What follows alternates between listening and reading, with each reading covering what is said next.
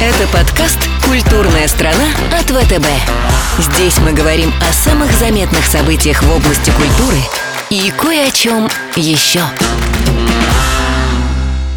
Всем привет! Сегодня в новом выпуске подкаста «Культурная страна» не будет подкаста. Зато будет аудиоспектакль «Тайна семьи Т». Это проект Банка ВТБ при поддержке Третьяковской галереи. Загадочное письмо из прошлого подталкивает героя к расследованию в стенах Третьяковской галереи. Пять картин, четыре российские династии, увлекательная история и накопление семейного капитала приводит главного героя к разгадке. Прошлое оживет в аудиоспектакле «Тайна семьи Т» и поможет герою справиться с вызовами в настоящем. Приятного прослушивания!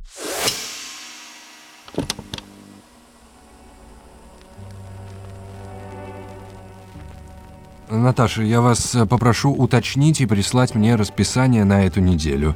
Э, да, у меня вечерние часы. Нет, сегодня на кафедре я не появлюсь, работаю дома. Хорошо, буду вам очень признателен. Наташа, извините, у меня посетитель. Еще раз спасибо. Всего доброго.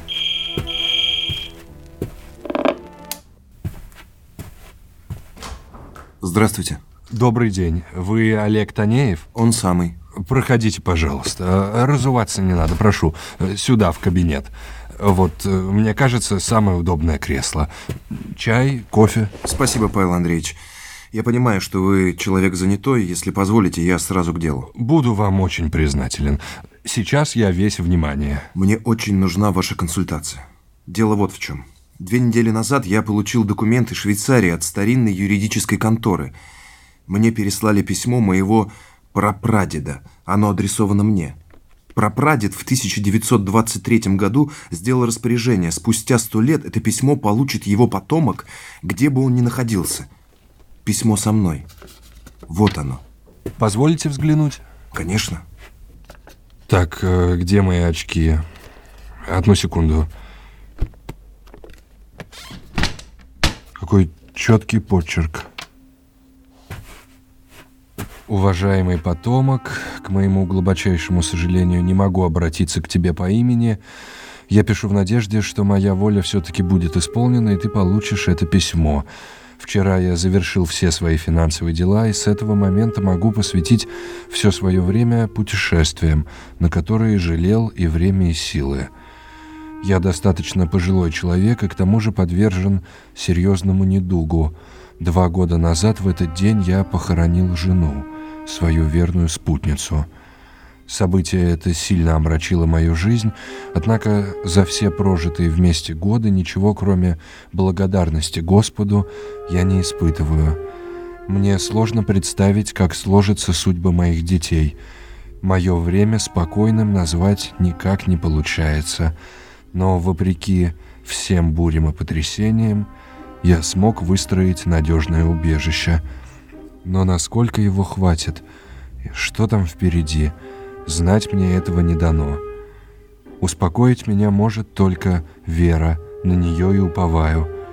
Я не знаю, чем ты будешь заниматься в этой жизни, но я надеюсь, что это достойное поприще, на котором не приходится поступаться ни честью, ни совестью. У меня для тебя особенный подарок — я хочу передать тебе одну важную вещь, которая, как я надеюсь, принесет удачу в твоих делах. Пусть она станет реликвией для тебя и твоей семьи, пусть и далее передается как часть наследства. Я уже сделал распоряжение относительно того, чтобы ты имел право на этот предмет. Тебе останется только найти его. Проявишь настойчивость, сможешь стать его владельцем.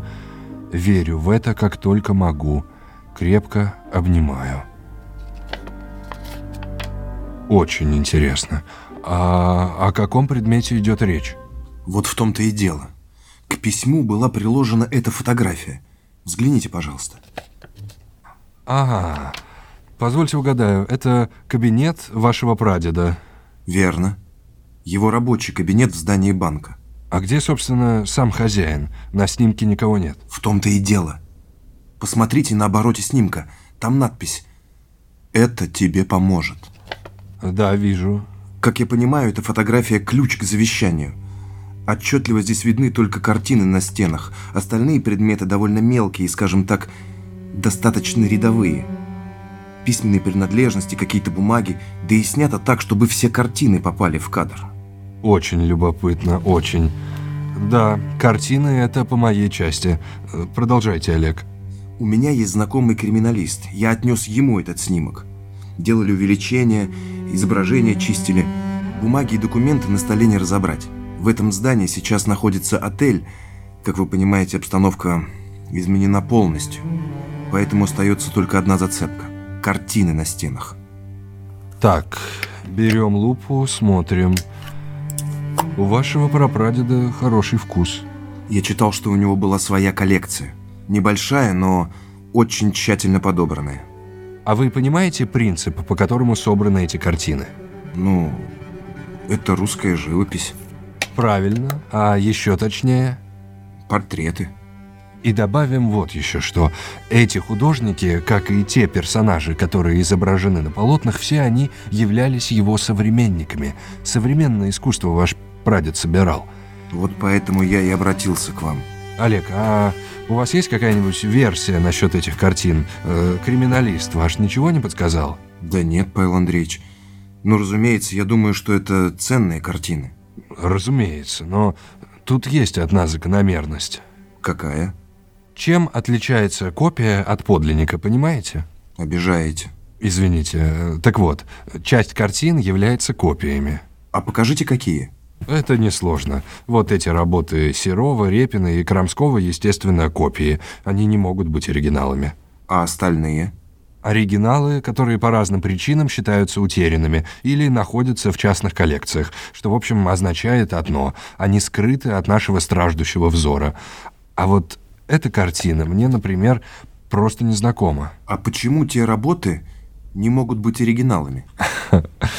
Их судьба и местонахождение хорошо известны. Словосочетание «Третьяковская галерея» вам знакомо? Павел Андреевич, Какой вы обидчивый, Олег, ей-богу. Могли бы и сами поинтересоваться. Художники-то первого порядка, как и картины. Ваш прапрадед как за границей оказался? ну, как я выяснил, он там до революции работал. Потом просто возвращаться не стал. А по какой линии он вам приходится? По маминой. Моя прабабушка – его дочь от первого брака. Я, признаться, очень мало знаю о нем. Ну, судя по всему, человек не рядовой был, должен след в архивах оставить. Я просто не знаю, как это делается. Да, конечно, стыдно, что раньше не интересовался. Ваш прапрадед был связан с финансами. А вы? Я предприниматель. У меня свое дело. А почему вы спрашиваете? Просто стало интересно. Какая у вас с ним связь? Я думаю, что никакой, кроме генетической. Вы бизнесмен. Он тоже. Сравнили. У меня сейчас дела, если честно, не очень. Можно сказать, что я почти банкрот.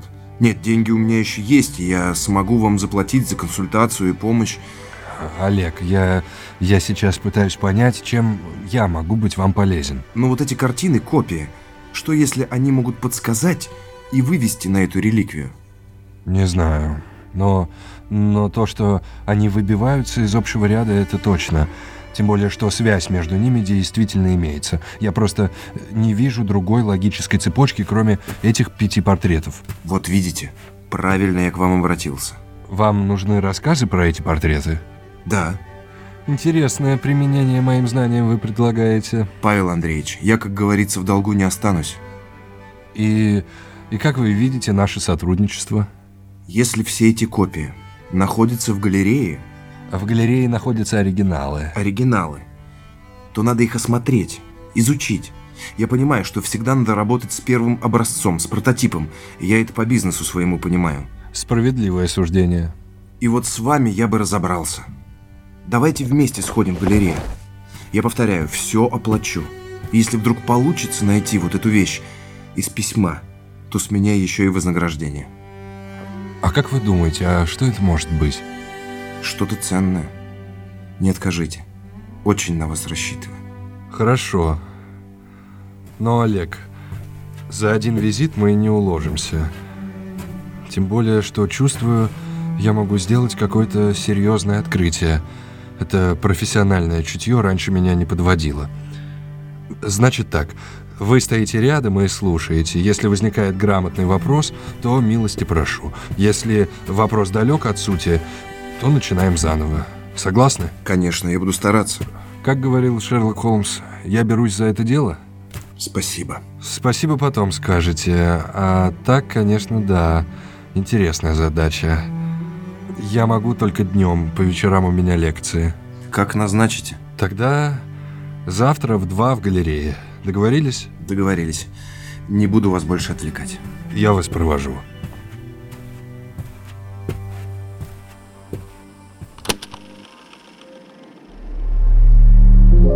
Сделать еще кофе? Нет, спасибо. Ты ночью вставал, у тебя бессонница? Есть такое. Может, тебе сегодня не стоит работать? Устрой себе выходной. А я и не буду работать. Я сегодня в музей иду. Это по поводу письма? Да. Договорился со специалистом. Походим вместе, посмотрю, послушаю. Какая-то непонятная для меня история, признаться. И для меня пока тоже. Мы так в детстве в лагере что-то прятали и подсказки оставляли. Ты, наверное, себя сейчас следопытом чувствуешь. Нет, пока по-прежнему лузером. Не наговаривай. Я про текущую ситуацию, в которой в данный момент я нахожусь. Да ты вспомни, сколько этих моментов было, и всегда чем-то заканчивалось. В этот раз все может закончиться навсегда. Я чего-то не знаю. А ну рассказывай. Час X, и тут многое сошлось.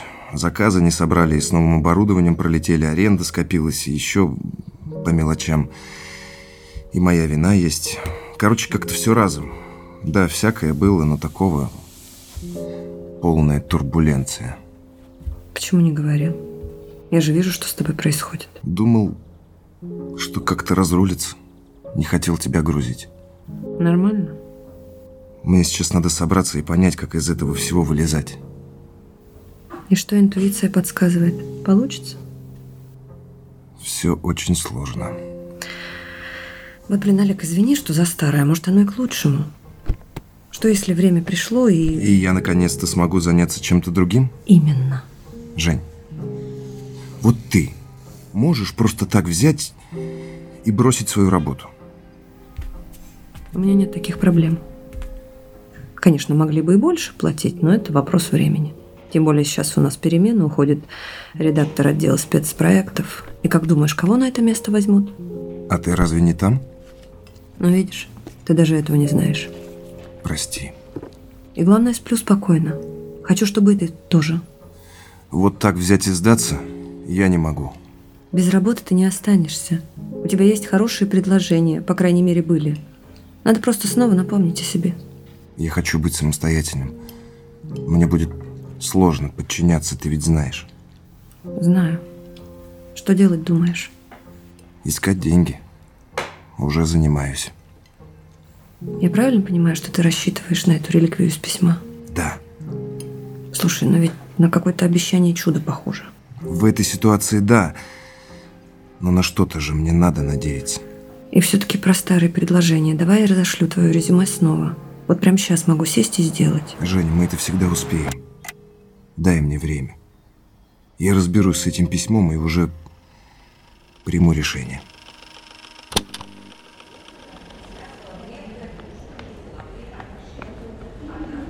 Павел Андреевич, здравствуйте. Извините за опоздание, в пробку попал. Здравствуйте, Олег. Ничего страшного. Я тут постоял, коллегу послушал. Я ведь тоже гидом когда-то работал. Ну, впрочем, Олег, смотрите, давайте начнем знакомиться с работами в том порядке, в котором они висят на стене кабинета. Вы согласны с этим? Согласен. Ну, в таком случае идем сюда. Ну вот, первый наш портрет. Павел Михайлович Третьяков, художник Иван Николаевич Крамской. Прекрасная работа, блестящее воплощение и несомненная удача Крамского. Что скажете? Да, пожалуй, если вы так говорите. Я в этом убежден, имея представление о личности и зная другие изображения. Подойдите поближе, рассмотрите детали, технику. Я почему-то думал, что она больше. 59 на 49, да, небольшая. Детали посмотрел. А теперь встаньте рядом со мной. Вы знаете, кто такой Павел Михайлович. А теперь попробуйте посмотреть на портрет без этого знания. Что вы можете сказать про этого человека? У него очень глубокий взгляд. Думает о чем-то своем. Такое лицо не часто встретишь. Согласен. Обратите внимание, что это погрудное изображение. Как думаете, какой эффект достигается этим? Это как крупный план в кино, правильно? Уместное сравнение. Это позволяет художнику сосредоточить все внимание на лице. Правильное, тонкое, взгляд очень глубокий и сдержанный. А вот еще. Если бы я не знал, кто это, то подумал, что этот портрет писателя или философа. Да, такое приходит в голову, когда смотришь на портреты предпринимателей той эпохи. Оно вам не кажется излишне серьезным? Кажется. Отчасти вы правы. Павел Михайлович был очень сосредоточенный человек. В семье у него даже было такое прозвище «неулыба». Но чувство юмора у него имелось, ибо оно спутник разума. К тому же этот портрет сделан во время болезни. В работе Павла Михайловича появились свободные дни, и Крамской смог заполучить его для позирования. Я вчера погуглил, есть еще один его портрет. Есть. Авторство Репина. Замечательный, но между ними есть разница. Там уже поясное изображение, фигура замкнутая и впечатление от образа несколько иное, более сухой, погруженный в себя. А это очень теплая и интимная работа. В семье любили этот портрет, считали его выразительным и очень точным. Чтобы рисовать с человека портрет, нужно ли его хорошо знать? Вот в том-то и дело. Можно как на Арбате, можно просто по фотографии. А в этом случае все было гораздо сложнее. У Третьякова была мечта – запечатлеть своих выдающихся современников, сохранить их облик для потомков при помощи лучших художников. Каждый портрет должен был раскрывать личность, фиксировать уникальность. Третьяков не просто заказывал, он ставил задачи, принимал самое живое участие в подготовке, в разработке концепции, как сейчас говорят. Ведь он просто очень хорошо знал и художника, и модель. Э, как это будет на языке бизнеса? Был хорошим посредником. Пусть так. При этом Третьяков был отчасти соавтором. Он каждый раз выходил за рамки изначальной роли заказчика. И вот Крамской очень подходил ему и как прекрасный портретист, и как художник, который мог глубоко проникнуться в создании образа. Их встреча, что называется, была неизбежной. Да, после нашей встречи пройдите по галерее и обратите внимание на все портреты кисти Крамского. Художник делал только то, что ему говорил Третьяков? Имел ли он право на собственное решение? Ну, если бы. Художник почти всегда человек без кожи. Разумеется, амбиции, свое видение, да, сколько всего. Были разногласия, споры, были размолвки, но Третьяков любил и ценил Крамского, часто выручал и шел навстречу.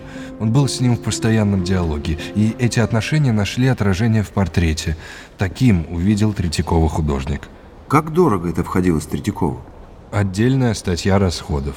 Вот так э, приходил с утра в контору, садился и разносил по графам. Развитие производства, жалование рабочим, покупка картин. Очень дорого, тем более, что Крамской себе цену знал и даже в начале отношений просил очень серьезные деньги. 500 рублей серебром за портрет писателя Гончарова. Тому же Перову за подобную работу Третьяков платил 350 500 серебром сейчас при пересчете на современные деньги получится порядка миллиона 350 тысяч рублей. Ого! Впрочем, соотношение царского рубля к современному понятие не совсем корректное. Попробуем измерить в вещах. Например, в 1913 году парусиновые брюки стоили 1 рубль. Допустим, сейчас средняя цена брюк в масс-маркете около 3000 рублей. Получается полтора миллиона. Близко к курсу. Работы современных художников тоже не дешевые, кстати. Например, четырехметровый холст Бэнкси «Разложившийся парламент» 2008 года в 2019 году купили более чем за 12 миллионов долларов, в 6 раз дороже, чем его оценили искусствоведы. Можно было бы бизнес запустить. Или даже парочку, если сэкономить. Ну или поискать другого художника. Но здесь на первый план выходило иное чувство, большее, чем желание сэкономить. Третьяков понимал, да что там, он знал точно, этот портрет может выполнить только этот художник. Значит, так и надо сделать. Перфекционизм своего рода, если угодно. Интересно. Да, это в нем поражает. И у этого человека не было художественного образования. А ведь искусство имеет свои законы, свою механику, язык, который надо выучить.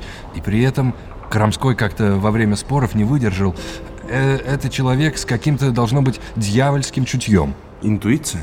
И это, и любовь. Сложно устроенный человек. Павел Андреевич, вы извините, что я опять про деньги. Э, Не извиняйтесь. В в нашем случае деньги предмет самого пристального внимания. Что спросить хотели? Да у меня, как бы вам сказать, ну какой-то диссонанс с этим. Вот предприниматель с большим оборотом, успешный, так ведь? Более чем миллионер входил бы во все рейтинги. Вот. При этом огромная доля прибыли уходит на искусство, собирает невероятно ценную коллекцию и передает ее вместе с созданием в дар городу. Я понимаю, насколько это широкий жест. Но ведь получается, что он об этом думал, когда тратил свои деньги на картины. То есть уже тогда понимал, что эти деньги не вернутся. Как можно планировать и вести свои дела, если ты постоянно теряешь? Это же прямое нарушение принципов бизнеса. Олег, а какой главный принцип бизнеса? Вот как вы это понимаете? Очень просто. Это когда из малого делают больше. Лаконично. И Павел Андреевич, ведь речь идет не о своей коллекции, которая может быть самой настоящей инвестицией. Я ведь тоже не все время о прибыли думаю. Я понимаю, что на каком-то уровне начинается иное отношение к собственному капиталу. Понимаете? Павла Михайловича, понимаете? Стараюсь. Олег, с одной стороны, мы с вами принадлежим к нашему времени со всеми его установками, отношением к капиталу, к собственности. С другой, чего не было тогда из того, что есть сейчас. Мы с вами не так далеки от людей того времени, как нам кажется. Это бодрит. Но, разумеется, есть и отличия. Я вижу, что вы современный бизнесмен без этого безумного блеска в глазах. Я в 90-е консультировал первые частные коллекции и, поверьте, насмотрелся всяких. Для начала скажите, у вас есть семья, дети? Нет, я решил не торопиться. Хорошо. А ваши родители связаны с бизнесом? Нет. Мама учитель, папа редактор на радио. Сейчас они уже на пенсии, конечно. А до них, насколько вам известно, кто-нибудь занимался коммерцией? Преподаватели, служащие были, военные. Ну, такого, что бизнес... Нет, не знаю. То есть ваш прадед – это последний бизнесмен перед вами? Выходит, что так. Ух, как интересно. Э, Продолжим. Третьяков – представитель купеческой династии. Торговля льном, полотном, и вот постепенно, шаг за шагом, сколачивается капитал. И вот уже свой каменный дом в Галутвинском переулке, и в прошлом трудности и лишения. А в семейных преданиях воспевается трудолюбие, рачительность, самоотверженность, стойкость предков, которые должны культивироваться, и необходимо, чтобы эти качества сохранились. Вот у вас при слове «купец» какая первая ассоциация? Ну, такой плотный мужчина в жилетке с бородкой. Лабаз у него. и обрез. Хмурый, жадный и неграмотный. Вот в том-то и дело, что были они все разные. Собственно, как и представители всех сословий. И персонажи Островского имелись, и Третьяковы. Купечество из своей среды породило массу прогрессивного и двинуло страну вперед. Все было просто. Купцы вкладывались в образование, и дети были начитаны и образованы. Родители внушали им на всю жизнь уважение к грамоте и умственному труду, к науке и искусству, и добавьте к этому природную остроту глаза и наблюдательность, знание жизни. Это и сейчас так. На детей не жалеют. Ну, разумеется, если есть возможность. И слава богу, что так. Но тогда это было сложнее, чем сейчас. Социальная, классовая разница. Вы должны понимать про эти гиперусилия. Третьяков из этих людей. В нем сохранилось от предков это патриархальное, уважительное отношение к людям умственного труда и искусства. Но именно отношение, а не дистанция. Все дело в воспитании? В его качестве, Олег. Но вот что интересно. Патриархальность Павла Михайловича проявлялась и с неожиданной стороны. Он, например, заявлял дочерям, что никогда не благословит их на брак с артистом. Вот только через его гроб и точка. И при этом любил искусство. Еще как, и ведь не только живопись. Оперу итальянскую, а затем и русскую, театр. Вся семья обожала музыку, дочери прекрасно музицировали, семья дружила с Чайковским, Рубинштейном. К слову сказать, что свое табу он снял, когда его дочь Вера влюбилась в пианиста. Он был любящий отец. А в семье как относились к его увлечению? Увлечение не то слово, Олег. Хорошо. Как сказать? А давайте, давайте так и говорить. Дело жизни. И вот представьте такую сцену. Вечером после работы приезжает отец семейства с бережно завернутой картиной. Вся семья собирается в гостиной, э, новую, только приобретенную работу осторожно ставят на стул, снимают полотно и с восхищением рассматривают. А до этого только и разговоров об этом, и дети, которые выросли среди этих картин, и сама галерея как продолжение дома. Но главная миссия – как он сам говорил, нажитое от общества должно быть возвращено обществу. Насколько он был уникальный человек для своего времени? О, поверьте, очень. Были и богаче, и намного, но такой был один.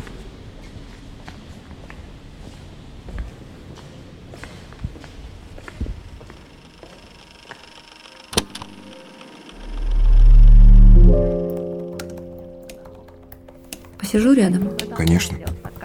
Чем занимаешься? Сметы пересчитываю. Хочу один вариант попробовать. Ты сейчас по телефону с Игорем разговаривал? Вот черт. Специально ведь на кухню ушел. Я не подслушивала. Ты когда волнуешься, очень громко говоришь. Буду работать над этим. Я так поняла, что ты не хочешь людей сокращать. Категорически. А Игорь? Игорь без меня это решение принять не может. А что, если он прав? Игорь предлагает стандартный выход. А я потеряю людей, в которых вложился, с которыми сработался. Или я найду деньги, или потом я буду искать новых работников, пытаться выстроить такие же отношения. А ситуация может резко измениться. Времени приспосабливаться уже не будет. Надо работать ровно и ритмично. И ты собираешься... Сейчас просто поговорить. Объяснить им, что зарплаты станут меньше. Потом я компенсирую. Вы еще там что-то урезать хотели? Да все, что только можно. Но места я буду держать сколько смогу. Я тут тоже подумала. Вот смотри. Что это? Список наших сокращений. Вот это интересно. Так. Без всего этого легко можно прожить. Ну, тут ведь в основном твое. Почему? Вон там в конце поездка наша на отдых. Смотри, сколько под нее планировали. Ты же так хотела. Мало ли что, и машина у нас, давай признаемся. Не любишь ты ее. Она тебе не подходит, ты интересней. До машины я уже посчитал. И даже с этим, ну, на какое-то время, Ну уже хорошо. Сам говорил, ситуация может измениться. может. И твою йогу давай оставим. Дома буду заниматься. И так не видимся. Жень, ты простишь за это? Мы уже привыкли так жить, а тут вот придется. Ты сейчас не об этом думай. Надо, значит, надо. Я что подумал? Нас ждет скромная жизнь, так? М? Давай это отметим. Для ужина все есть. Сходишь за вином? Нет, мы в ресторан пойдем. Ты уверен? Нелогично как-то. Да, сегодня такой день. А завтра начнем жить по логике.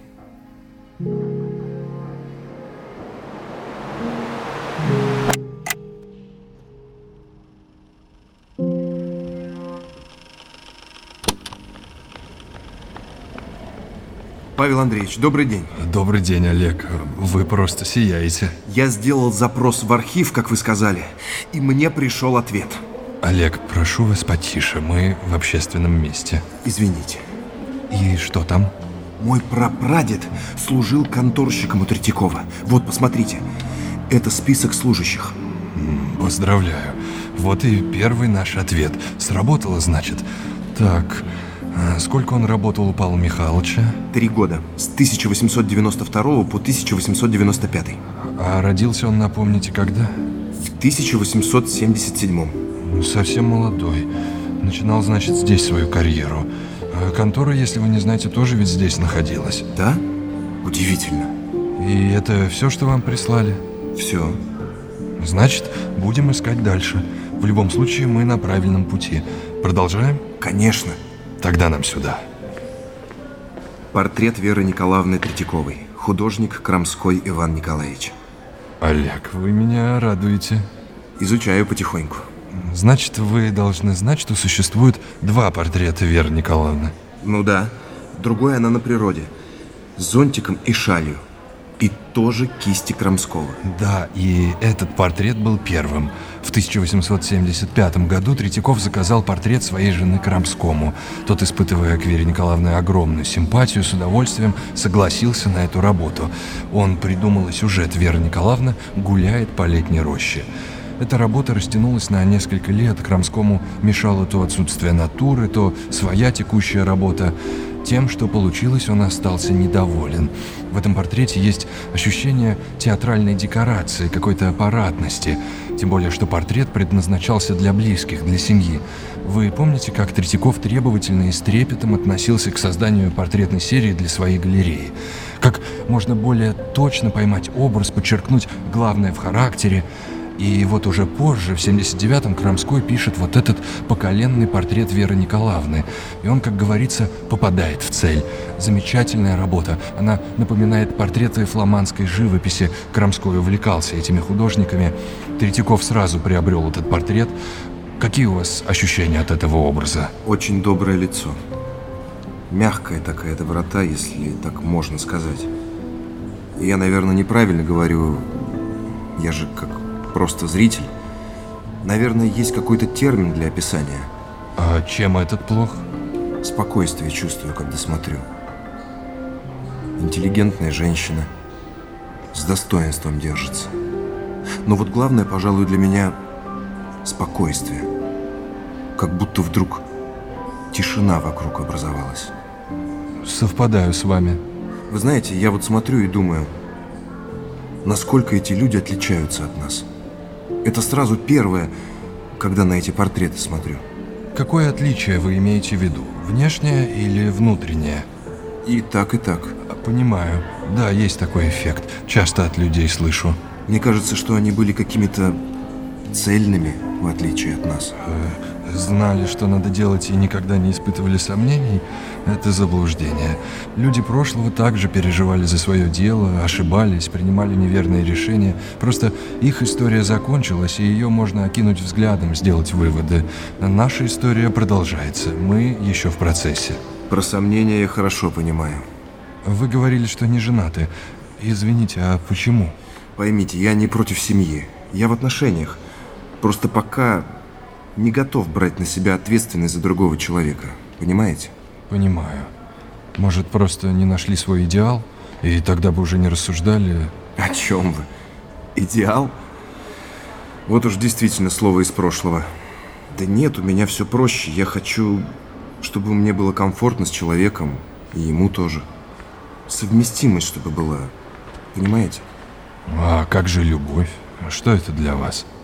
Любовь Любовь – это сотрудничество, партнерство, доверие. Вы сейчас это чувство деловым языком описываете. Это неправильно? Нет, это как раз точно. Это то, что лежит в основе. Ну, видать, я прагматичный человек. Тем более у меня сейчас проблемы с бизнесом, я не чувствую себя уверенно. Ну, так можно долго тянуть. А зачем рисковать? Но ведь с надежным партнером проще из проблем вылезать. Почему это для вас это замкнутый круг? Хорошо. Тогда скажите. Вот Вера Николаевна вышла замуж за Третьякова, когда он уже состоялся как бизнесмен, так? Так. Получив свою долю наследства, работал и приумножал капитал. Ну вот. Так и она, к слову сказать, была из богатой семьи. Мамонтовы. В социальном аспекте союз был равный. Вот как-то идеально все. Олег, бизнес того времени также был подвержен разным факторам риска. Также зависели от колебаний политики, мировой экономики, влезали в долги, выносили имущество на аукционы, уступали свою долю, разорялись, наконец. Я вам говорю, прошлое кажется нам стабильным, а то, что происходит с нами, представляется хаосом. Допустим. Да дай вам возможность поговорить с прадедом, уверен, вы бы обсуждали общие темы. Хорошо. Тогда вопрос. Вот случился этот счастливый союз. Вы рассказывали, что для Третьякова собрание картин было делом жизни, главной страстью. Ведь так? Верно. И каково было этой женщине понимать про это? Это же как главная соперница. Не совсем вас понимаю. Ну вот смотрите, из собственного опыта наблюдений. Жены бизнесменов принимают участие в благотворительности во всех проектах, которые мужья ведут. Для них это такая обязанность. Они помогают создавать имидж. При этом там разные расклады случаются. Где-то могут не договориться или, допустим, целиком зависит от решений своего супруга. Это как быть на вторых ролях, когда от тебя толком ничего не зависит. Декоративная функция? Да. Какие чувства испытывала Вера Николаевна? Вот так я вам сразу и ответил. Понимаете, Олег, это были достаточно сдержанные люди. Все, что мы знаем про них, это свидетельства, дневники, письма, воспоминания. И вот, исходя из этого, я могу вам с уверенностью сказать, конфликтов и недоразумений касательно собирательства картин не было. Павел Михайлович в лице своей супруги нашел союзника, единомышленника. Понятно. Можно сказать, была гением общения. Все, кто входил в круг общения Третьякова, были ее друзьями. К ней тянулись, в этот дом приходили, чтобы поговорить с ней, поделиться своим наболевшим. К тому же, если у Павла Михайловича страстью была живопись, то Вера Николаевна испытывала тоже к музыке. Была одаренной пианисткой, и в доме устраивали музыкальные вечера. Специально приходили, чтобы ее послушать. Тот же Чайковский. Это то, что касается атмосферы дома. Но ведь тогда женщины не имели таких возможностей, как сейчас. Я имею в виду э, профессиональной состоятельности. Нет, таких возможностей, как сейчас, у них не было, но уже появлялись и в науке, и в медицине. А тогда был сугубо мужской мир. В вашей среде какой процент занимают женщины? Достаточный. И я думаю, что он растет. Но не в среде высшего руководства. Там их не часто встретишь. Существует предубеждение? Ну, скажем так, они нигде не прописаны. Просто добиться того, что может мужчина, женщине будет сложнее. А ваш опыт общения что подсказывает? У мужчин это получается лучше? Нет. Женщины более внимательны к деталям, аккуратны. Да, по своим коллегам могу это с уверенностью сказать. И добросовестнее бывают, надо признаться. Но мы с вами современные люди, негоже нам это разделение признавать. Да нет, конечно. Вернемся. У Павла Михайловича помимо галереи было еще одно детище – Московское городское Арнольдовское училище для глухонемых. Там учились и мальчики, и девочки, получали не только знания, но и профессии. Несколько десятилетий Третьяков курировал училище, а Вера Николаевна в 1867 году приняла от городской думы попечительство над женской городской начальной школой. Сначала на 50 человек из двух классов, но потом больше. В школе было введено пение и рисование, и из подобных она стала лучшей. Так что в этом они с мужем рядом шли, одним делом занимались. То есть и в этом были единомышленниками? Именно так.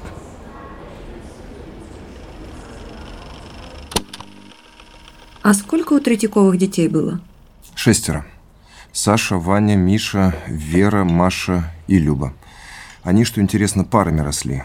Старшие, Вера и Саша, были погодками, а потом, значит, шли Люба и Миша. Через четыре года после Миши родилась Маша, а за ней последний Ваня. Четыре дочери и два сына. Мальчики тоже промышленниками стали? Увы, нет. Выбрали другие профессии? Просто не случилось. Когда Вера Николаевна носила Мишу, то упала, и мальчик родился больным. Для его воспитания делали очень многое, но, к сожалению, он не смог жить самостоятельной полноценной жизнью, увы. А второй сын?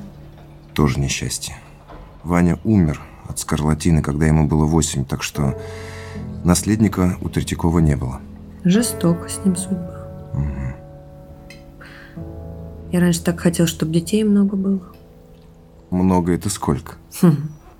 Трое, четверо, чтобы им не скучно было. Старшие бы за малышами приглядывали. Вот смотри, ты один в своей семье вырос, и я тоже. Может быть, поэтому мы такие эгоисты? У меня было хорошее воспитание. Я не спорю.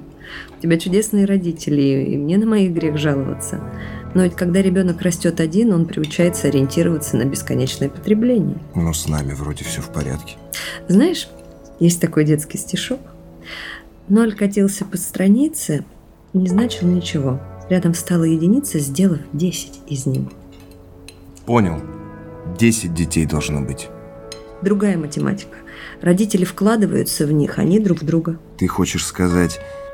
Я хочу, чтобы нас стало больше во всех отношениях.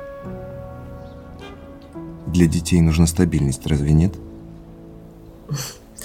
Ну так парадокс в том, что когда вокруг тебя нестабильность, наша психика аккумулирует силы и всегда дает решение. Подсказывает, чтобы справиться. Бояться детей в нашем состоянии – это глупость. Даже тупость какая-то. Мы закрываемся, настойчиво не хотим знать именно то, что нам пришло время заметить, осознать, решить. Может быть, ты и права. Сейчас как женщина говорю, я не хочу жить и защищаться, прятаться от жизни – я хочу стать матерью, и потом матерью в квадрате, может быть, даже в кубе. Интересно. А я каким отцом буду? Попробуй, узнаешь. Да, такое дело тут на тесты не сдашь. О, Павел Андреевич звонит. Сейчас на громкую связь поставлю. Павел Андреевич, добрый вечер. Добрый вечер. Олег, танцуйте. Вы что-то узнали? Да. У меня есть коллега, он историк, специалист по учебным заведениям Старой Москвы. Я связался с ним, сообщил, что нам известно на этот момент, и он пообещал посмотреть по своим архивам. И знаете, что выяснилось? Олег? Да-да, я слушаю вас, Павел Андреевич. Секунду, сейчас выйду в коридор, у нас тут шумно. Да, Олег, он просмотрел списки приказчиков, которые проходили по линии снабжения приютов и специальных школ, и нашел вашего. Он выполнял поручение Веры Николаевны в той городской женской школе, которую она опекала. Вот, вот такая информация. Отлично. То есть вот такая связь со вторым портретом? Выходит, что так. Павел Андреевич, спасибо огромное. Я вам при следующей встрече копию списка передам. Отлично. Мы с вами завтра встречаемся. Да, я помню. До встречи. До встречи. Видишь, складывается что-то. Да вроде. Не сглазить. У меня сегодня встреча с Павлом Андреевичем. Хочешь вместе сходим? У нас сегодня планерка надо быть. А ты можешь мне его на диктофон записать? Хорошо. Эта девочка с персиками у нас в гостиной висела. Я в детстве на нее смотрела, и мне казалось, что она на мою маму похожа. А может быть, она поэтому ее и выбрала. Других картин не было. У нас с тобой, кстати, тоже ничего. Раньше казалось, что так здорово, чистые стены, пространство больше. А сейчас не знаю. А может, повесим репродукции, как у твоего прапрадеда? А лучше соберем свою коллекцию современных художников. Мне коллега показывала группу «Шар и крест». Там можно доступное искусство купить. Не факт, конечно, что оно так вырастет в цене. Зато будем следовать семейной традиции. Интересно, есть ли сегодня свои девочки с персиком? Еще одна искусствоведческая загадка.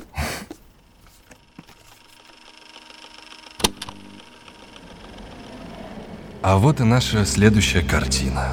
Олег, вы уже должны быть в теме. А ну-ка, расскажите. Девочка с персиками. Художник Валентин Александрович Серов. И кто изображен? Это портрет Веры Мамонтовой, дочери Саввы Ивановича Мамонтова. Так, а кем приходился Сава Мамонтов Вере Николаевне? Двоюродный брат. Хорошо. Удивительная картина, легкая, солнечная. Вы были когда-нибудь в Абрамцево? Нет, мимоходом только. Очень советую посетить. В Абрамцево было имение Мамонтовых, и вот конкретно здесь э, видна часть интерьера столовой. Девочка сидит за столом, перед ней нож, листья и четыре персика. Персиковые деревья росли в оранжерее. Какое у вас ощущение от этой картины? Беззаботность, наверное. Счастливая, детская. Валентин Серов гостил в Абрамцево. Вера вбежала в дом и взяла персик. Ее образ поразил художника. Серов предложил ей позировать для портрета. Сеансы были почти каждый день на протяжении двух месяцев. Серов потом вспоминал, что пытался добиться особенной свежести, которую чувствуешь в натуре и не видишь в картинах. По-моему, очень получилось. Да, нет такой натужности позирующего. Но если не знать, сколько ей пришлось высидеть, а тем более подростку, но ведь получилось, и еще как. По завершении Серов подарил портрет матери Веры Елизавете Мамонтовой. Шума эта картина наделала, произвела большой фурор среди молодых художников.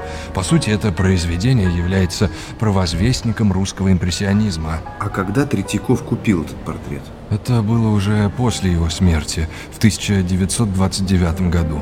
Я читал, что Мамонтовы и Третьяковы были очень дружны между собой. Да, а об этих отношениях хорошо написано в мемуарах дочерей Третьяковых. Э, более подробно у Веры Павловны Зелотти в книге «В доме Третьякова». Очень рекомендую. Хорошо, прочту. А Мамонтовы, конечно, да, очень интересная династия. Много сходного, но имелись и свои особенности. Про них известно с конца XVIII века. Крестьянин Федор Мамонтов сколотил состояние на винном откупе. Его сыновья Иван и Николай стали основателями двух ветвей семейства Мамонтовых. Что такое винный откуп, знаете?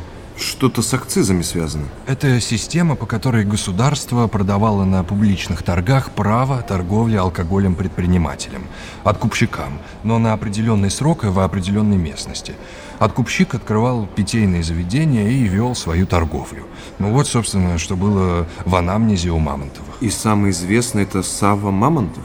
Ну да, хотя был и старший брат Анатолий, и удивительная племянница Маргарита. Интереснейшие личности.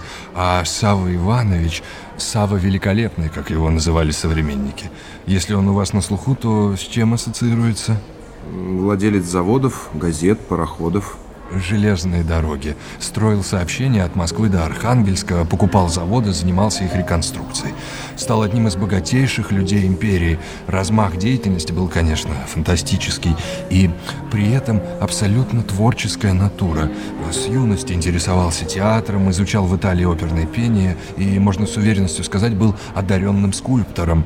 Все забываю спросить, у вас с изящными искусствами какие отношения? В детстве музыкалку ходил на скрипку.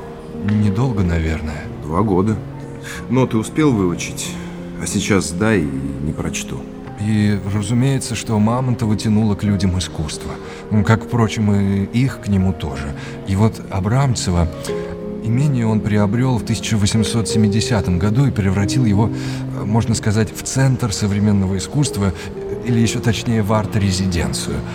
Кто только не приезжал жить и работать в Абрамцево. В этой усадьбе и окрестностях были написаны «Крестный ход в Курской губернии» не ждали Репина, «Аленушка» и «Богатыри Васнецова», «Видение от руку Варфоломея Нестерова». Они все, кстати, хранятся в Третьяковке. Ну и другие шедевры русской живописи. При живейшем участии своей супруги Елизаветы Григорьевны были построены первые в округе больница и школа, а при школе открыли столярную мастерскую для того, чтобы местная молодежь не уезжала на заработки в город. Ну, про Мамонтова можно рассказывать часами. И ведь не только живопись, русская опера, театр. Да, сам Станиславский считал его своим учителем. Круто. У Третьякова, как я понимаю, был такой сфокусированный интерес, а в случае Мамонтова – Круг интересов был шире? Да, но и разные темпераменты, конечно. Да и деятельность носила разный характер. Мамонтов ведь не стал галерею основывать, хотя в доме было полно картин, полученных в дар. Воснецовский «Витязь на распутье» и «Битва русских со скифами», э, «Коровинская испанка» и другие. Саве Ивановичу был присущ определенный авантюризм. Играл всегда по-крупному – но и Третьяков, и Мамонтов мыслили себя как люди, делающие одно дело. Понятно. Я вот думаю, как мой прапрадед с Мамонтовым был связан? Надо искать. Пока мы вроде идем по следу.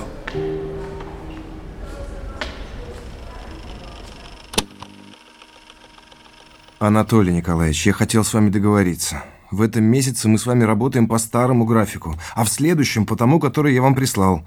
Вы уже видели? Хорошо. У вас есть замечания какие-нибудь? Так. Ни в коем случае. Да, сейчас у нас так. Но свои обязательства мы выполним. Все в рамках договора.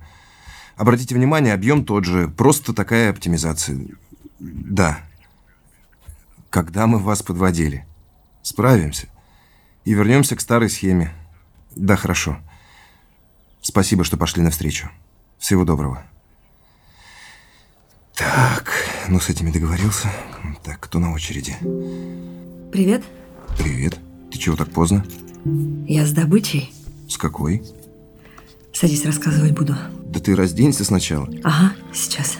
Вот, воды выпей. Ты, ты что, прямо от работы бежала? Спасибо, а? Торопилась. Ну, теперь рассказывай. Я вчера на работе вспомнила. У меня коллега делала статью про одного коллекционера старых книг. Там какая-то нереальная библиотека. Я взяла телефон, напросилась к нему и рассказала про нашего дедушку. Про то, что он как-то с Мамонтовыми мог быть связан. И вот сегодня он позвонил, мол, приезжайте, смотри. Что это? Это копии страниц с книги о Всемирной выставке в Париже в 1900 году. Это про русский павильон. Так. Вот смотри. Здесь камины. Керамические изделия гончарной мастерской Мамонтова. Золотая медаль. А вот список служащих. Нашелся. Отвечал за доставку и размещение. Отлично. Значит, он потом действительно у Мамонтова работал. Слушай, какой ты молодец. Еще воды. Знаешь, такое ощущение, что я детектив и какую-то улику нашла. Азартное дело, однако. Да я тебя обниму.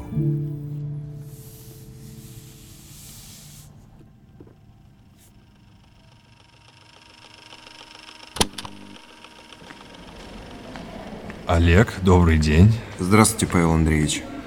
Так, признавайтесь, сколько вы уже здесь? За полтора часа приехал. Эдак с вами скоро смотрители здороваться начнут. Да, кстати, я купил вашу книгу. Это какую? Вот эту. Бог мой. И где купили? Ну-ка, адрес. У меня самого только три на полке, все раздал. По интернету. Хотите, я вам подарю? И что, по-вашему, я ее читать буду? Нет, пусть у вас останется. Тогда с вас автограф. Это всегда пожалуйста. Ну продолжаем. Хорошо. Портрет Александры Павловны Боткиной, художник Илья Репин. Портрет был написан в 1901 году. Здесь, в отличие от первых трех, другая техника применена. Пастель, белила, уголь. Верно. Очень эффектный портрет. И, наверное, даже чем-то неожиданный для Репина. А в чем же? Но он как бы... Он был очень современный. Это отмечали другие художники. А теперь персоналия. Дочь Павла Михайловича и Веры Николаевны вышла замуж за сына Боткина, знаменитого медика. Ну вот, собственно, все, что я пока знаю. Не густо. Вы успели ознакомиться с ее книгой «Павел Михайлович Третьяков в жизни и искусстве»? Я знаю, что она есть. Заказал. Не получается отмолчаться. Ладно. Олег, понимаете, Александра Павловна, дочь Третьякова, более всех по характеру похожа на отца. Не было наследника, и она стала его главной помощницей. Одним из условий в завещании Третьякова было участие в управлении галереей кого-то из членов семьи. И обсуждая этот момент э, в переписке с тем же Репиным, художник и собиратель Илья Остроухов писал «Все мы надеемся, что семья выберет либо Александру Павловну, либо Сергея Сергеевича, что одно и то же». На что Репин ответил «Ее никак нельзя обойти. Ближайшая наследница Павла Михайловича, ближе всех знакомая с симпатиями и планами покойного отца.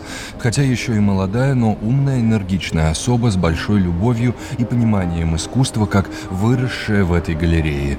И вот уже в 1899 году, после кончины Павла Михайловича, она вошла в совет галереи. А кто еще? Тот же Илья Остроухов и Валентин Серов. Про ее мужа тоже очень интересно. Сергей Сергеевич пошел по стопам отца, стал бактериологом, профессором военно-медицинской академии. Кстати, его родной брат Александр Боткин женился на родной сестре Александры Марии – После женитьбы на Александре Павловне увлекся коллекционированием просто до страсти. Можно сказать, заразился этой бактерией. Жили они в Петербурге, и Александра Павловна сделала этот дом таким же уютным и гостеприимным, как дом Третьяковых в Москве. И так же, как в Толмачах, в этом доме постоянно бывали художники, музыканты, артисты, и, следуя семейной традиции, Сергей Сергеевич и Александр Павловна постоянно оказывали художникам материальную помощь. Когда из-за недостатка средств был на грани закрытия журнала «Мир искусства», Боткины поддержали его материально, причем сделано это было, как заметил один из знакомых, без шума, как-то незаметно и скромно. Достойная дочь великого отца. Вот, Олег, дорогой мой, как надо детей воспитывать. Согласен. А что еще нам надо знать про Александру Павловну? Чем она занималась в Совете галереи? Э, сбором и обработкой архивных материалов, подбором произведений для приобретения галерей, В 1910 году Сергей Сергеевич умер, Александра Павловна надолго уехала из Москвы. Спустя некоторое время ее место заняла старшая сестра Вера Павловна. Вы говорили, что ее муж тоже был коллекционер, как ее отец. Да, тоже собирал русскую живопись, но и не только картины. В собрании было множество рисунков, акварели, графика. После февральской революции, опасаясь за судьбу этой коллекции, Александра Павловна передала ее на временное хранение в Русский музей. Она и сейчас там. Чтобы вам еще про нее интересно рассказать. А, да, она ведь увлекалась фотографией. Именно, именно благодаря ей сохранилось много портретов и, собственно, семьи Третьяковых, так и тех, кто приходил к ним в дом. Дягилев, Шаляпин, Качалов, Юон, Станиславский и многих других. И это тоже бесценно. И как мой прапрадед был связан с ней? Однозначно искать по архивам, связанных с ее деятельностью Александра Павловны. Поможете? Конечно. Сегодня напишу письмо с просьбой, чтобы вам разрешили поработать с документами. Спасибо вам огромное. А к вашим услугам.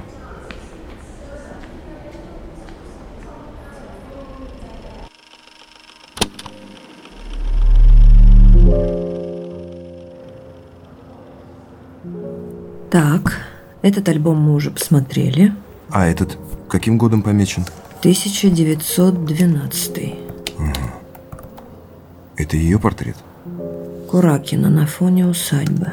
А это кто? Целая группа. Встреча Совета галереи и банковских служащих. Вот список. Так, справа налево. Вот он, Точно. второй слева. Олег, слушай, а ведь вы похожи. Правда? Да я тебе говорю. Странное ощущение. Он здесь такой молодой. Остальные вроде все постарше. Здесь можно копию сделать? Давай я схожу узнаю.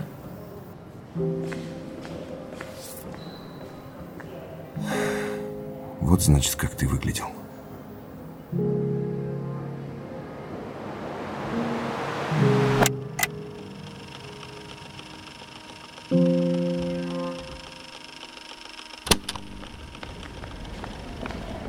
Павел Андреевич. А, Добрый день, Олег. А вы сегодня не один? Да, познакомьтесь. Это Женя. Очень приятно. И мне. Очень наслышана про вас от Олега. Вот напросилась вместе с ним. Вы не будете против? О, что вы. Конечно, присоединяйтесь к нам. Знаете, Олег уже может самостоятельно проводить экскурсии. Да если бы. Павел Андреевич, если мой прапрадед начал работать в каком-то банке, то у меня появляются сомнения. Причем здесь Толстой? Без понятия. Но ведь до этого он вас не обманывал? Нет. Или у вас какой-то стереотип о несовместимости литературы с коммерцией? Возможно. Приступим. Последняя картина в нашем списке. Портрет великого писателя. Э, Как у вас отношения с Львом Николаевичем, Женя? Глыба. А из любимого что? Анна Каренина.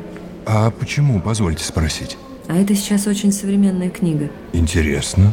Актуальный роман о роли женщины в семье и обществе. А что произошло для этого? У современного человека оптика изменилась. Иначе по-новому все видится. И с этой книгой мы сейчас особенно совпадаем. Такая актуализация произошла. То есть э, раньше Каренину по-другому читали? Ну, мне сложно сказать, я же из нашего времени, из его установок. Да, я понимаю. В искусстве такое бывает. Какое-то произведение отвечало духу своего времени, а потом произошли перемены, оно осталось привязано к той жизни, а потом снова становится созвучным нашему мироощущению. У меня похожие ощущения с этими картинами. Были такие музейные экспонаты, а сейчас по-другому. Меня это очень радует. Вот этого я и хочу от своих студентов добиться. Перейдем к портрету. Ну, как вы помните, у Третьякова возникла идея собрать галерею портретов деятелей русской культуры. Ну и как же без Толстого? Давнее желание было заполучить портрет писателя. Павел Михайлович просил его позировать, но получил отказ. Тогда они еще не были знакомы. Крамской взял на себя труд уговорить Толстого. Отправился к нему в Ясную Поляну, встретился с графом, тот согласился на беседу, но позировать категорически отказывался. Тогда Крамской использовал следующий аргумент. Вы отказываете мне, Но ведь ваш портрет все равно будет в галерее. Да, я не напишу его, и никто из моих современников, но лет через 30, 40, 50 он будет написан, и тогда останется только пожалеть, что портрет не был сделан современником. Толстой подумал и согласился. В то время он, кстати, работал над Анной Карениной. Помните там такого художника Михайлова? Помню. Вот многие отмечали его сходство с Крамским. Возможно, что он послужил прототипом. Интересно. Крамской написал два портрета Толстого. Лучший из них Толстой отдал Третьякову для галереи. А когда познакомились Толстой и Третьяков? Их знакомство произошло не ранее 1882 года. В этом году Вера Николаевна писала, что муж будет зимой искать общество Льва Николаевича для обмена мыслями с таким чутным, глубоким талантом и ротоборцем за правду. Весной того же года, когда супруги Третьяковы находились за границей, Лев Николаевич бывал в их доме, привозя дочь Татьяну копировать странника Перова. А можно сказать, что они дружили? Павел Михайлович любил и уважал Толстого. Да во всей семье было теплое отношение к писателю. Но, впрочем, Третьяков часто с ним спорил и отстаивал свои взгляды. Например, по поводу живописи Ге, который находился под большим влиянием Толстого и которого тот считал нужным защищать перед миром. В 1898 между ними произошла достаточно серьезная размолвка. Толстой помогал переселению духоборов в Канаду и просил материальной помощи у Третьякова, но тот отказал. Павел Михайлович считал, что духоборы гонений не испытывают, а русский человек должен жить на своей земле. Мы не знаем, что ответил на этот отказ Толстой. Павел Михайлович вскоре умер. Толстому понравился этот портрет? Да, он считал его очень удачным. Спрашивайте. Да вопрос один. Как мой прапрадед связан с Толстым? Ну, давайте немного суммируем. Что мы знаем про вашего предка? Начинал конторщиком, занимался обеспечением школы, работал на выставке, потом служащий и достаточно серьезный. Судя по всему, шел в гору, делал карьеру. Которая была связана с искусством. С людьми, которые занимались этим. Династии. Третьяковы, Мамонтовы, а вот теперь Толстой. Но вряд ли он духобором был. Не знаю, друзья мои. Потом он оказался за границей. А перед этим следы его теряются. Ну, если Толстой, то надо другие параметры поиска задавать. Нужен специалист, э, тот, кто хорошо знает источники по этому времени. Ваш предок, похоже, был очень деятельный человек. Какой-то след остаться должен. Мог ли он работать у Толстого? И в каком качестве? Надо искать. Я поинтересуюсь у своих коллег. Мы же ученые, такая своего рода грибница.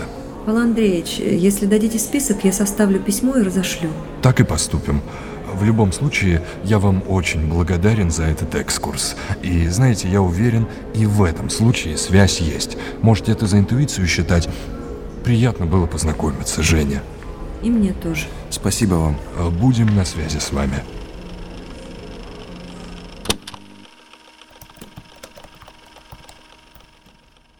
Олег, а у вас в семье были какие-нибудь традиции? Почему спросила? Да вот читаю статью про эти семьи, теперь думаю. Всегда они старались как-то вот по-особенному вместе время проводить. Традиции? Ну, если и были, то самые обыкновенные. По выходным ходили с отцом на футбол, хоккей, с мамой в кино раза два в месяц. Но это все равно не вместе. По праздникам за одним столом собирались. Считается? Конечно. У нас это не часто случалось. Пап все время в командировках был, и когда оставался дома на праздники, то да. До сих пор каждый такой случай помню. А для чего они нужны? Традиции. Связь времен, чтобы не распалась. А сами мы связать не сможем? Помнишь, когда мы встречаться начали, ты меня после работы забирал, и мы шли в кафе, потом книжный, а дальше в театр или в кино? Да, такие культ-походы. Я ждала этого и думала, вот у нас есть свой ритуал. И каждый раз думаешь, какое будет кафе, какую книгу купим, какой будет спектакль или фильм. Я просто понял, что у тебя такие интересы. Неправильно понял. Я про то, что с одной стороны каждый раз было одно и то же, но это не повторялось. И от этого было такое правильное ощущение, хотелось жить. Да. Забросили мы это. Очень не хватает. Восстановим. И вот я поняла, что традиции и были такой способ держать интерес к жизни, напоминать об этом и себе, и другим. Жень, мне с тобой и так интересно. Но если ты возьмешь на себя это, то, конечно... Олег, смотри, нам письмо пришло. Какое письмо? Павел Андреевич адрес давал. Архив по эмигрантским изданиям. Мы писали туда. Ответ? Да, сейчас открою. Это сколько прошло времени? Месяц? Больше. Да неважно. Так, уважаемый Олег, касательно персоналей, которые вас интересуют, в нашем архиве имеются дневники писателя Садовского, жившего в Париже после иммиграции. В одном из таких описана встреча писателя с вашим возможным родственником. По крайней мере, фамилия и инициалы в заглавной надписи совпадают. Прилагаем к письму копию страницы дневника. С уважением... Тут немного... Читаю? Давай. Вчера вечером в кафе познакомился с интересным персонажем. Приехал сюда еще до переворота по приглашению работы в российском отделении какого-то банка. Впоследствии тот закрылся, а мой знакомый выучил язык и пошел работать на той же стезе, но уже в местной конторе. На ногах стоит крепко. Интересные меткие суждения о нашей местной жизни. Помогает художникам, заказывает им картины, мечтает собрать их в союз. Из нашего разговора выношу интересный сюжет – Собеседник мой похоронил отца и после этого впал в тяжелую меланхолию, по его словам, потерял всякий интерес к жизни. С трудом заставлял себя работать, забросил всякое общение. Так как с молодости любил и почитал Толстого, то в момент понял, что надо просить у него совета. С этим и отправился в Ясную Поляну. Имел большую и серьезную беседу со Львом Николаевичем – сам разговор был крайне любопытен. Толстой увиделся мне с другой стороны. Знакомый мой буквально воспрял духом. На обратной дороге в поезде познакомился с молодой девушкой, с которой проговорил все время в пути. Говорил так, как ни с кем до этого. Расстались в Москве.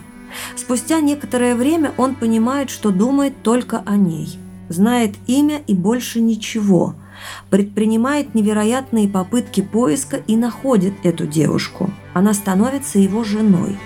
Толстой теперь в их семье как покровитель и заступник. Хороший может получиться рассказ из прошлой жизни. Договорился о следующей встрече, чтобы все подробно записать. 16 марта. Все. Ничего себе. Представляешь, это рассказ о том, как они встретились. Надо найти книги Садовского. Вдруг он написал этот рассказ. Поищем. Ну вот смотри, портрет выстрелил. И что дальше? Это была последняя картина. Не знаю, Олег. Ответа нет. Слушай, ну должны же быть какие-то варианты. Предлагай. Но не будем руки опускать. Для тебя же это важно, Олег. Да важно не то слово. Я же тебе говорил, у меня есть ощущение, что после этого моя жизнь изменится. Тем более. И вот теперь что? Я все прошел. Да сядь ты успокойся. Давай подумаем, что можно сделать. А может быть, я шел по неправильному пути? А что, если картины рассказывали мне другую историю, а я услышал то, что хотел услышать? Исключено. Если следовать твоей логике сомнений, то мы бы никого не нашли. А так все сложилось. Последний пазл осталось вложить в картинку. И где он, этот пазл? Потерялся. Олег, Тогда, значит, нам остается написать в эту контору в Швейцарию письмо. Решительно заявить права на реликвию. И что мне им писать? Вот я, отдайте мне, что завещано. Нет, не так. Ты расскажешь все, что узнал о своем предке. А тебе есть что рассказать. Вот так честно и открыто. И будь что будет. Думаешь? Уверена. Ну что же, возможно, это сработает. Давай прямо сейчас и напишем. Там электронный адрес есть? Не помню, сейчас письмо достану. Сначала надо все проговорить и набросаем черновик. Харитоненко. И только в 1925 году этот портрет оказывается в Третьяковской галерее. Почему Павлу Третьякову так не понравился этот образ? Он был строгих, ортодоксальных взглядов, и светское общество таких дам относилось Олег, к да дамам на вас лица нет. Здравствуйте, не спал ночью. Рассказывайте, письмо от него же, правильно я понял? Да, вчера пришло. Отправленное из той же швейцарской конторы. Вот оно. Я сам прочту. А, конечно. Уважаемый потомок, разреши мне сделать тебе подарок. Это и есть та реликвия, вещь, дорогая моему сердцу. Это портрет моего отца. Портрет написан по единственной фотографии, которую я хранил при себе всю жизнь. Отец умер до того, как я исполнил его волю. А была она такова. Надо состояться, найти свое место в жизни, быть опорой для своих родных. Говорил он это просто, невысокопарно, говорил, как понимал. Тогда мне показались истины эти несложные, исследовать им особого труда не составит.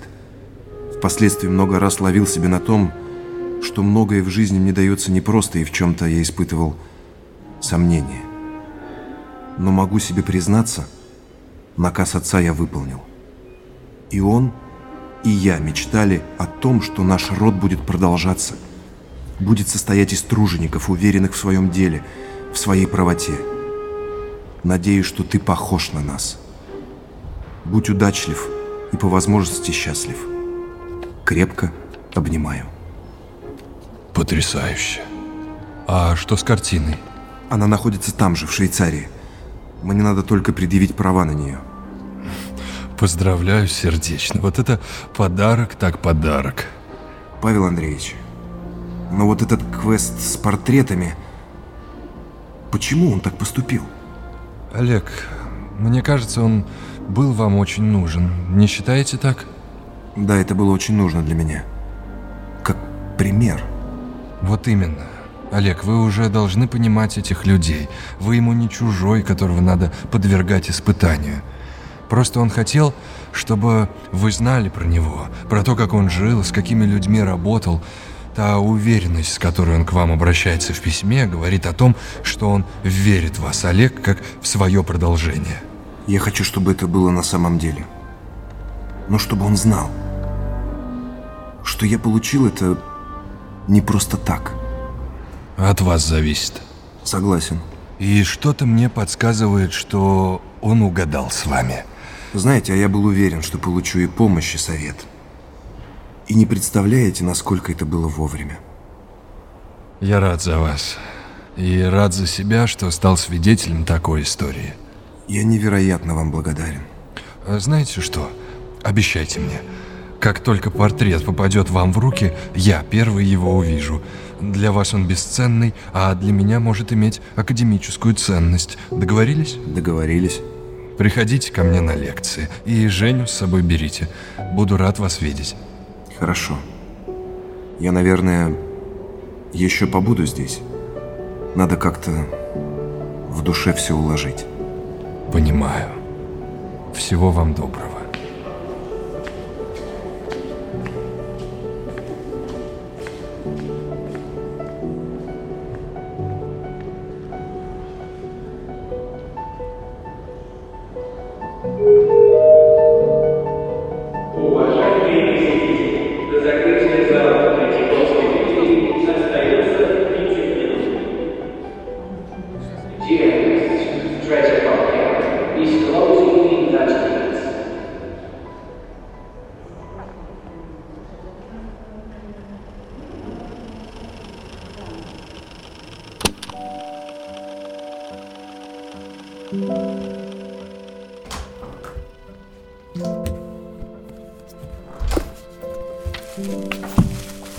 Вот она.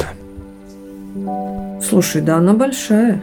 Сейчас распакуем и увидим, какая на самом деле. У тебя резак такой был канцелярский. Ты только поосторожнее, не задень картину. Не переживай, тут столько слоев до нее. Так, дальше. Это поролон какой-то. Да бросай на потом уберу.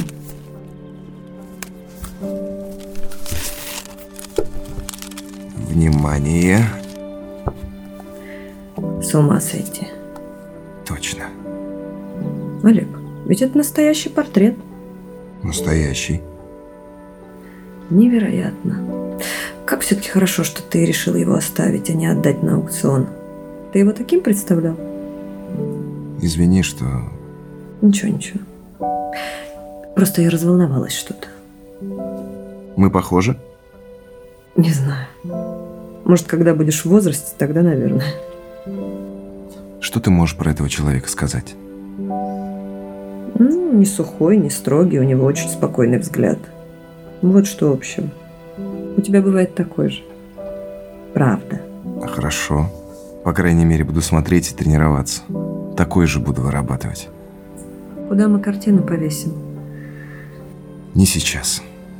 Это дневной свет нужен. И вообще это отдельное занятие. Здесь торопиться не надо. Сейчас давай просто посидим с ней. Такой будет вечер втроем побудем.